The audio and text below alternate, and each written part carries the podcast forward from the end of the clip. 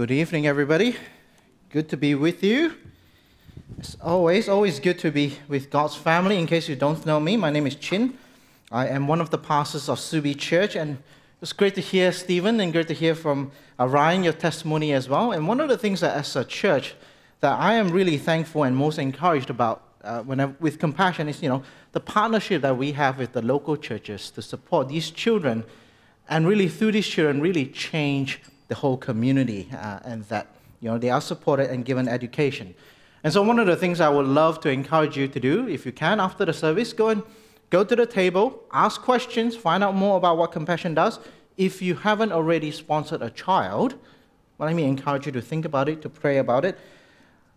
And again, look at you know the, the pictures of the children in, on the table uh, and figure out if that's something that God is calling you to do to support these children. Because one of the things that we want to do is to be a church that's generous, to be a church that wants to make gospel impact on the lives of people, uh, particularly in this case through the ministry of compassion.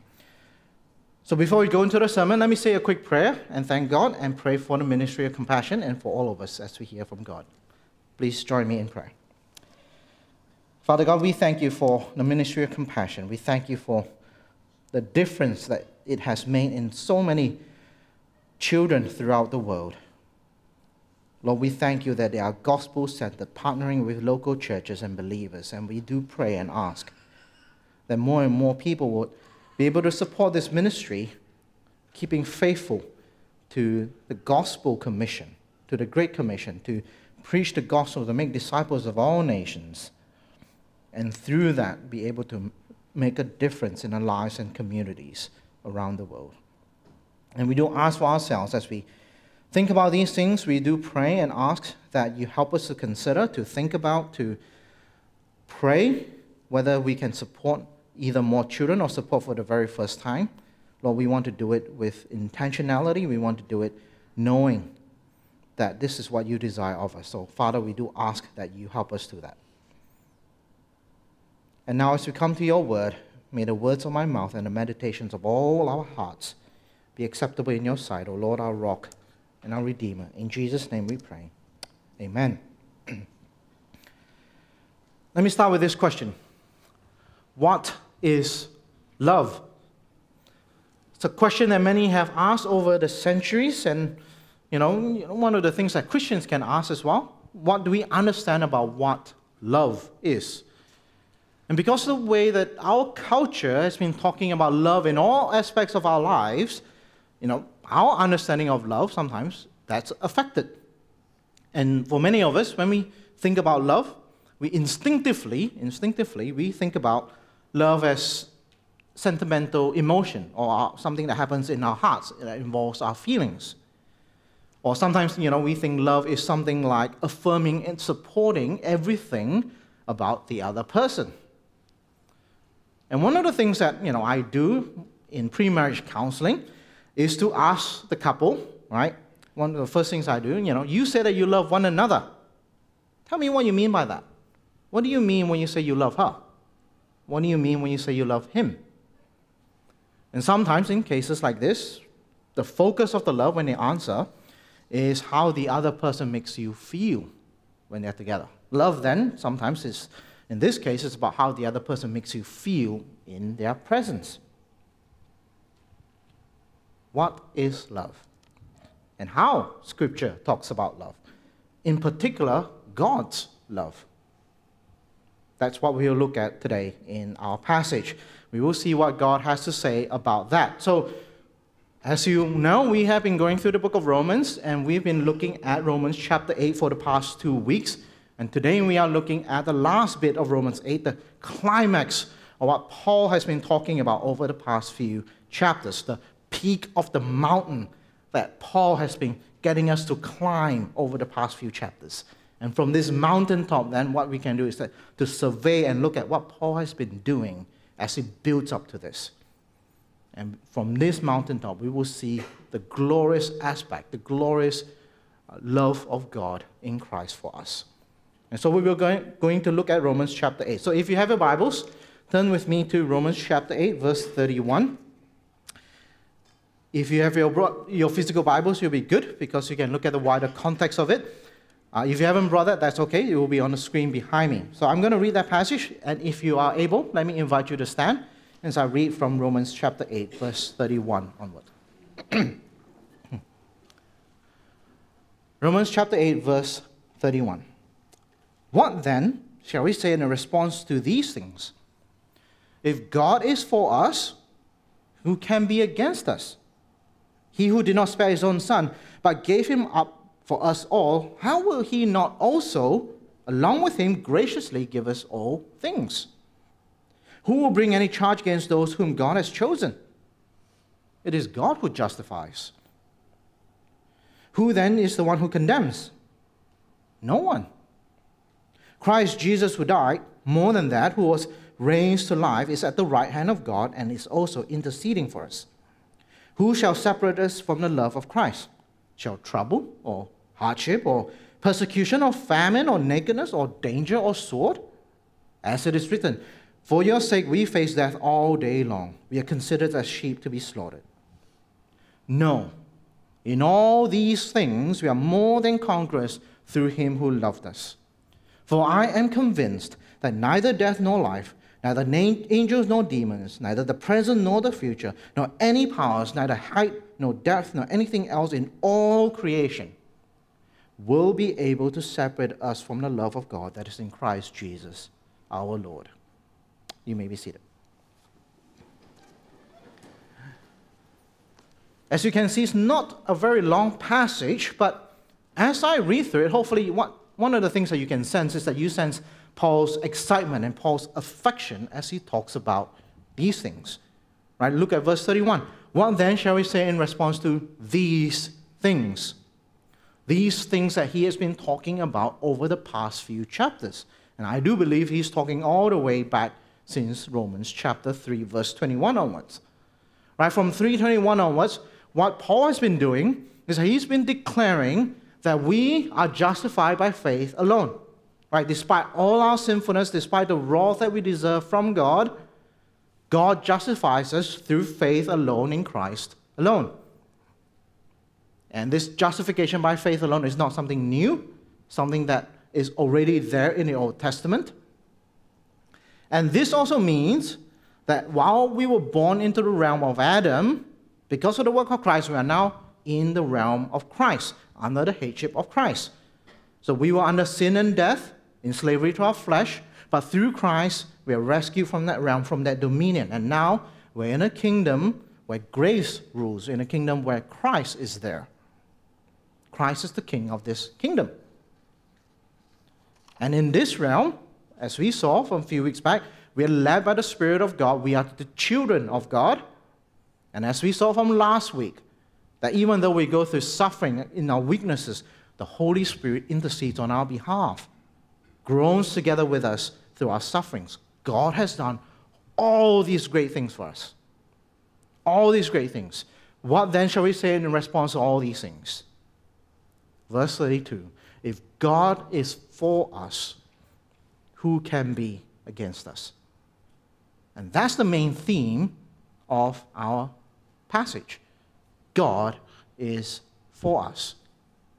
Right? The God of the universe, eternally power in control all things, this God is for us. And if this God is for us, who can be against us? What is there in all creation that can stand against us if this God is for us? Nothing.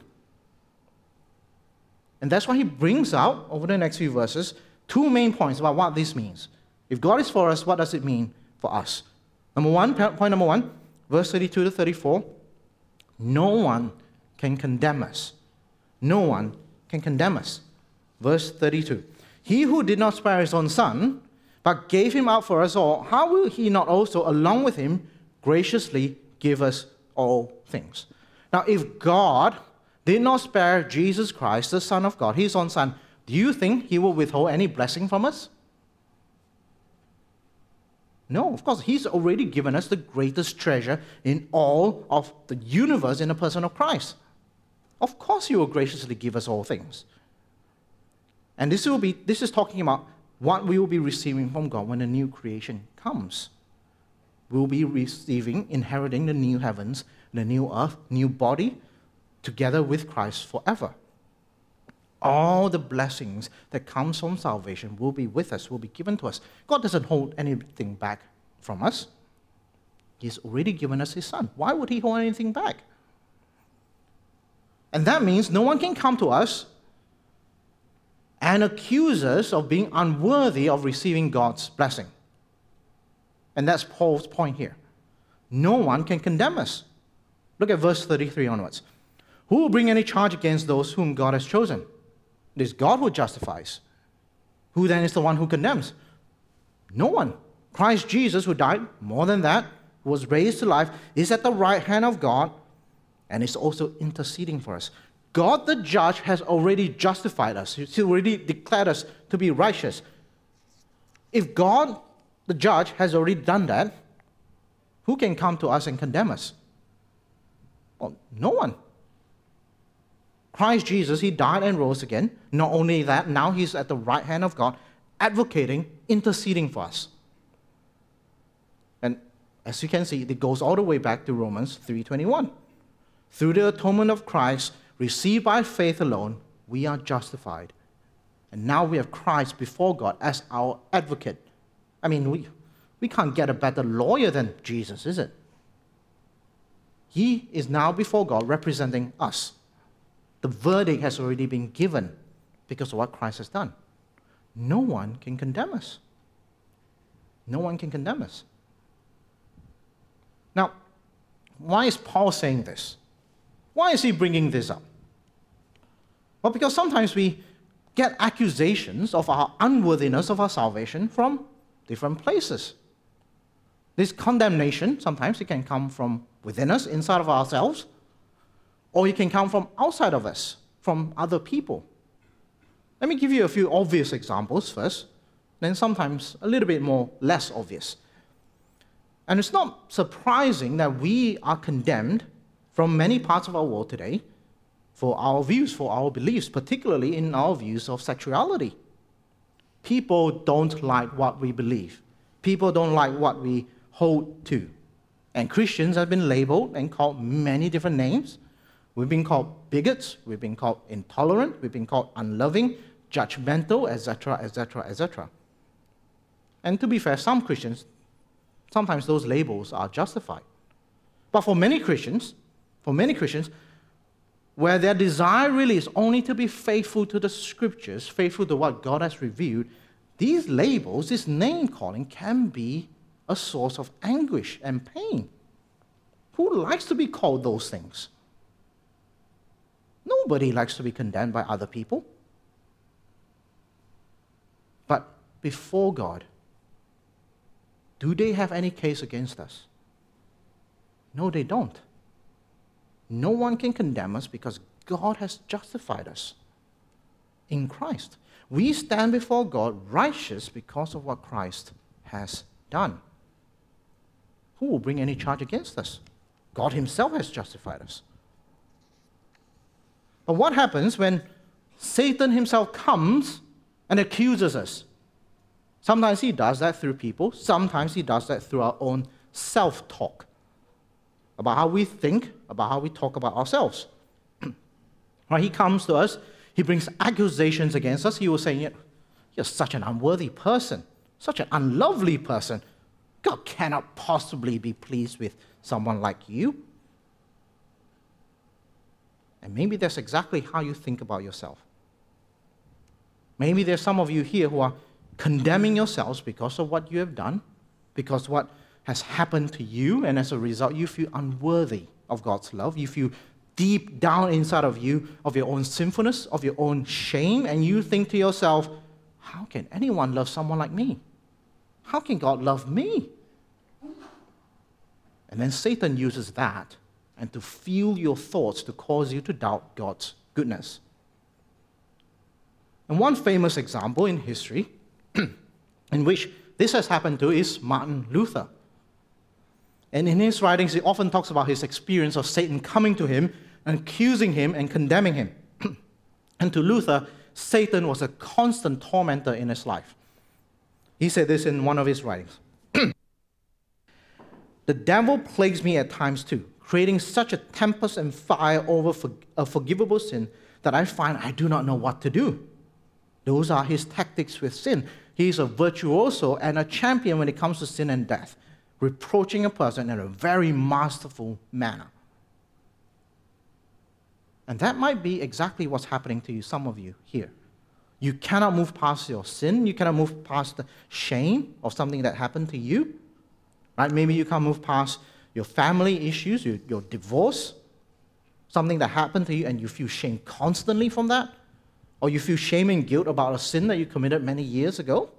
Or maybe you feel that you could have and should have been better parents to your children, or a better child to your parents, or a better husband to your wife, or a better wife to your husband, or a better friend. But what Satan does is he takes anything and everything and uses that to condemn us. And sometimes Satan doesn't even have to do anything because we would do that ourselves. We feel unworthy of God's love, shameful, riddled with guilt. And even though we repented, we try our hardest, we still feel like we haven't done enough and we condemn ourselves. We say to ourselves, I'm not good enough. I should be better. I can be better. I wish I was better. I wish I did things differently. And every time we do that, our sense of guilt increases and we condemn ourselves. But what do we do at that point? Listen to what Luther says. This is what he tells us to do. So when the devil throws your sins in your face and declares that you deserve death and hell, tell him this I admit I deserve death and hell. What of it? For I know one who suffered and made satisfaction on my behalf. His name is Jesus Christ, Son of God, and where he is, there I will be also. And so, what do we do? We say to Satan, or we say to ourselves, No one can condemn me because God has justified me in Christ. Christ is my advocate before God. He has died, he has rose again for my justification. No one can condemn me because God has justified me. Who can be against us? Who, can, who will bring any charge against God's elect? God is the one who justified us. No one can condemn us. Christ intercedes for us. No one can condemn us, not even ourselves. God is for us. And so, on days that are particularly hard, on days where you struggle with these things in your mind, where you struggle from all kinds of accusations thrown at you from the outside world because of your Christian faith, be reminded of the truth of this passage God is for us. And if God is for us, who can be against us? No one can condemn us. There's a second point that Paul brings up. If God is for us, nothing can separate us from God. Nothing can separate us from God. That's from verse 35 to the end. See, after Paul talks about how no one can bring any charges against us or any accusations against God's people, he goes on to talk about our situations, the circumstances of our lives. No situation, no circumstance in our lives will ever be able to separate us from the love of Christ. Look at verse 35 and 36. Who shall separate us from the love of Christ? Shall trouble or hardship or persecution or famine or nakedness or danger or sword? As it is written, for your sake, we face death all day long. We are considered as sheep to be slaughtered. Nothing that happens here on earth can separate us from God. And during the times when we are going through suffering, when we are going through hardship, it can be very easy, very easy for us to be tempted to think that God doesn't care about us or God has abandoned us. But that cannot be further from the truth. No, no, those things do not separate us from the love of God. God's people throughout history has always endured suffering and hardship.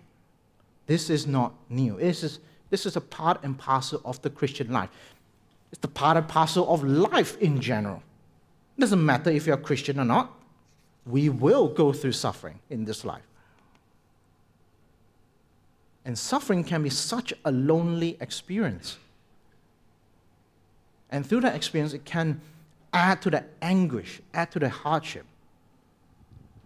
But the difference is knowing who is there with you through our suffering and hardships. See, Paul himself, he went through hardship and suffering. He describes this in 2 Corinthians. Let me just read a portion of it. 2 Corinthians verse chapter 11 verse 24 onwards. This is what he says. This is what Paul went through.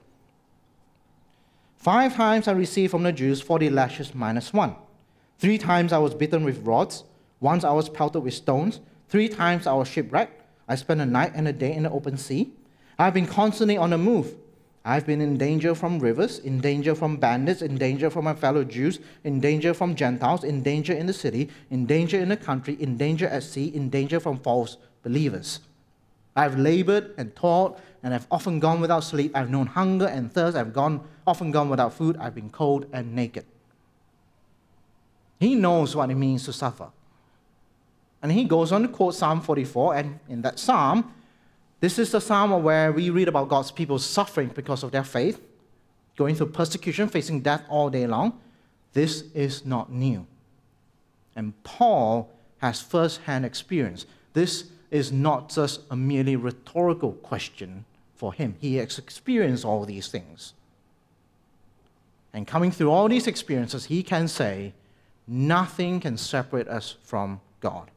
In fact, he goes further than that.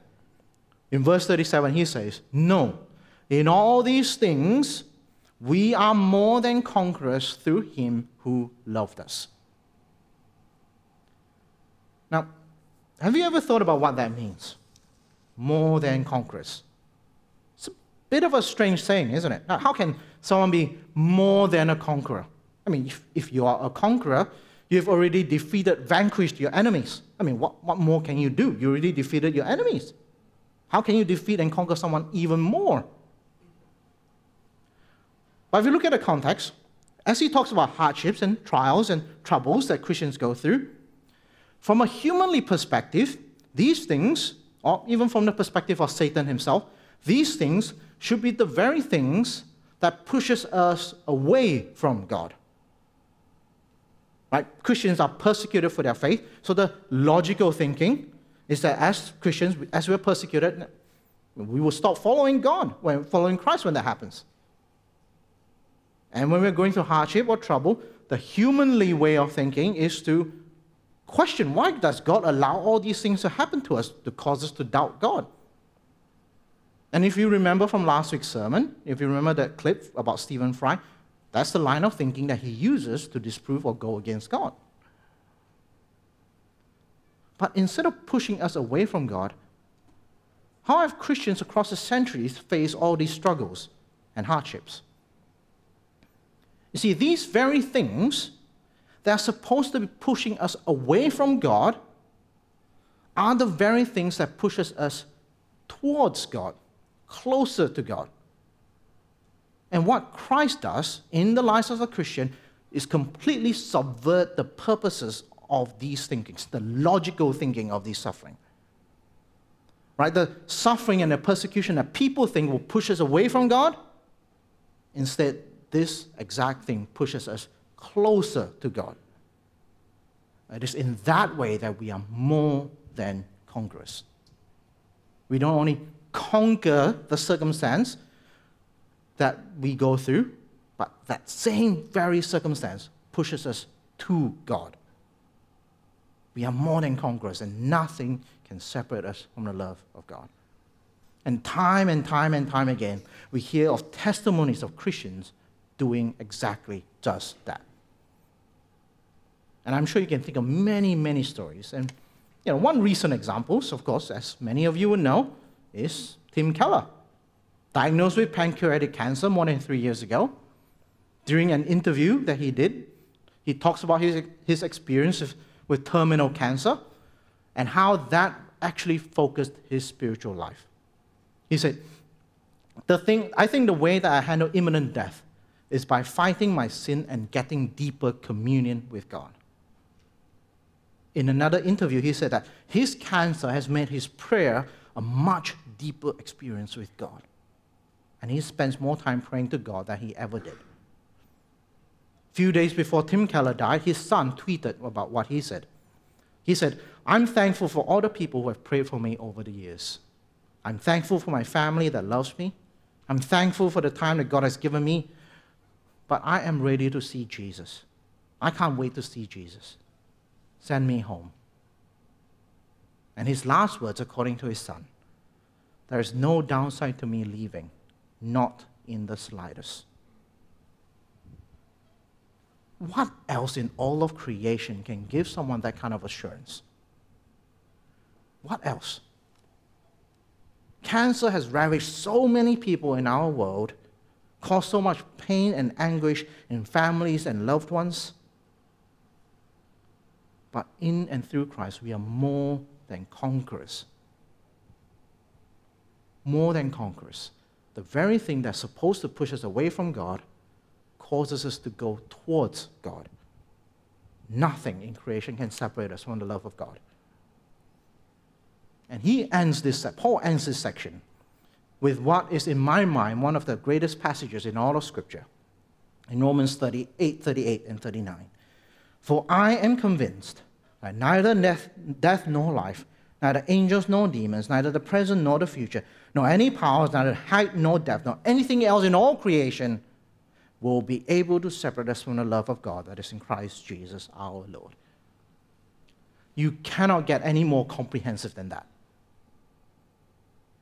And Paul is basically saying, literally nothing, nothing in all of creation that can separate us from God's love. Nothing. And sometimes that passage has been used to defend what has been called the doctrine of once saved, always saved. And when people use that phrase or use that doctrine, sometimes as Christians, we have this particular image or scenario in mind. So they will think, you know, the doctrine works something like this, you know, where you have someone, let's give him the name Billy. And if your name Billy, just coincidence. But Billy, let's say you have Billy, who said the sinner's prayer when he's 10 years old, and he said it with sincerity. But then over the next few years, he would attend church um, semi regularly, but unfortunately, when he graduated from university, he completely stopped attending church and stopped believing in Christ. But as the doctrine goes, well, once saved, always saved, isn't it? Billy said the sinner prayer when he's 10 years old, so he's definitely saved. He's once saved, always saved. Doesn't really matter if his life hasn't changed. Doesn't really matter he eventually stopped believing in God because once saved, always saved, isn't it? Well, that's one of the reasons why I don't really use that term very much. In fact, what I do prefer to use, and what many scholars prefer to use and talk about, is the term the perseverance of the saints, or the perseverance of God in the saints. now, the way to think about this is to take Romans 8 as a whole. Because when we believe in Christ, as we saw in the beginning of Romans 8, when we believe in Christ, we belong to Christ. God gives us His Spirit in us. We're led by the Spirit, we are children of God. And the Holy Spirit works in and through us to transform us to be more like Jesus. That's what we read at the beginning of Romans 8. We live according to the Spirit. And this is where our lives are changed as we follow Jesus, because God works in us, through us, by His Spirit. We do not stay the same person. And from last week, as we saw, this same Spirit works in us to help us in our weaknesses and our sufferings. And it is through that work of God by His Spirit in us that He perseveres us in our faith. That's where the phrase, the perseverance of God in the saints, come from. The idea is that once you are saved, once you believe in Jesus Christ, God sends His Spirit to indwell in us, and through the work of the Spirit in our lives, helps us to persevere in our faith until the end. Our lives are changed, our lives are transformed, and we live lives that bears witness to this change. And that means the way we live our lives matter. And it is through God's work in us that we persevere in our faith until the end. So, unlike the phrase, once saved, always saved, where sometimes it implies that the way we live our lives does not matter. No, no, no. The more accurate phrase is the perseverance of God in the saints, where we see God's hands in our lives transforming us, changing us, holding us tightly to Himself. And as a result, we persevere on until the end. God's love towards us is not one where He affirms everything about us. God's love is infinitely more powerful than that. God's love changes and transforms us. And in the end, we are secure in our salvation, not because we hold tightly to Jesus, but because Jesus holds tightly to us. And that's why Paul, when he comes to Romans 8, he can say with such an emphatic tone that nothing in all of creation can separate us from the love of God that is in Christ Jesus our Lord. And if God is for us, who can be against us? No one can condemn us. No one separates us from God. And one of the greatest examples is the Apostle Paul himself. If you think about it, if you know anything about Paul's life, it seems like there's literally nothing that really fazes Paul. Nothing fazes him after he becomes a follower of God. He sets his life goal to go and preach the gospel wherever he can. Plenty of people have tried to stop him. They have failed. So, you know, preach the gospel. No, no, you're not allowed to. We throw you in prison. What does Paul do? He goes and converts all the guards of the prison. And then he said, and you know what? That's it. I'm going to murder you. Going to end your life. And Paul comes and says, well, to me, to, for, to me, to live is Christ, to die is gain. He's not afraid of dying. He's going to be with Jesus. And oh, you know what? That's okay. I'm going to put you in house arrest. What happens? He goes and writes letters to different churches about the gospel. In every and all situation Paul finds himself in, he turns it around, makes a situation to serve God's purpose. Nothing fazes Paul. In other words, he is more than a conqueror. What are you going through in your life that you can, in some sense, turn it around to make it serve God's purpose, to draw you closer to God? How can you be more than a conqueror in the situation that you find your life in? And lastly, most importantly, what we have to remember that it is not our own strength not our own willpower. Look at verse 37 again. In all these things, we are more than conquerors through him who loved us. Only through Christ we can be more than conquerors. Because God Himself, as we saw from last week, David preached on this. I'm going to repeat what he said. God Himself took the greatest evil in all of human history, He conquered it through the death and resurrection of his son. Not only did God conquer it, he used the very thing that was the most evil thing in, at, at its core, the murder of the Son of God, he made it the greatest saving act in all of history. Jesus was more than a conqueror through his death, through his resurrection, turning that violent evil act to be the one where there's the greatest story of redemption and it is only through Christ that we can do the same. And as we focus on Christ, we can say, if this God is for us, if this God is for us, who can be against us? No one can condemn us. No one can separate us from God. And that's why Paul can end it with such an emphatic declaration that there's nothing, literally nothing in all of creation that can separate us from the love of God that is Christ Jesus our Lord. Let me pray. Father God, we read this passage and our hearts are overjoyed. Our hearts are encouraged and blessed. To hear that we are more than conquerors through Christ. To hear that there's literally nothing in all of creation that can separate us from you not because of how great we are, but because of how great you are, that you hold us tightly to yourself. And so, as your people, this evening, as we read through this passage, raise our affection for Christ once more. To see how wonderful and glorious and amazing He is, how amazing you are, how amazing the Spirit is in working in and through us. And through all, this, all these things, through the gospel, we can be more than conquerors, no matter what we're going through. And so, Father, we do ask and pray for your glory in Jesus' name. Amen. We are going to celebrate the Lord's Supper together. It's not much I need to say because, in some sense, Romans chapter 8, verse 31 to 39 has done the job for us. Let me read verse 38 and 39 once more. For I am convinced that neither death nor life, neither angels nor demons, neither the present nor the future, nor any powers, neither height nor depth, nor anything else in all creation will be able to separate us from the love of God that is in Christ Jesus our Lord. When we come to celebrate the Lord's Supper, that's what we're celebrating together with all of God's people the all powerful love of God in us in Christ. And so, as we partake of the and drink of the elements, we're drinking and partaking of the grace of God in Christ. We're declaring to each other and to the world, in some sense, no one can condemn us. No one can separate us from God's love in Christ.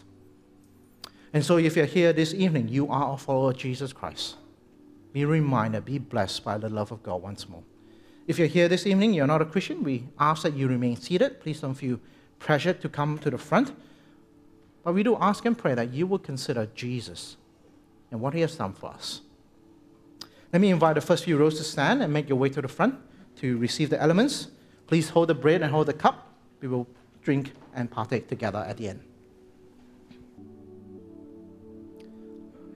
Let us remember the body of Jesus given to us. Let's take together. And this is the blood of Christ which covers us. Let's drink together.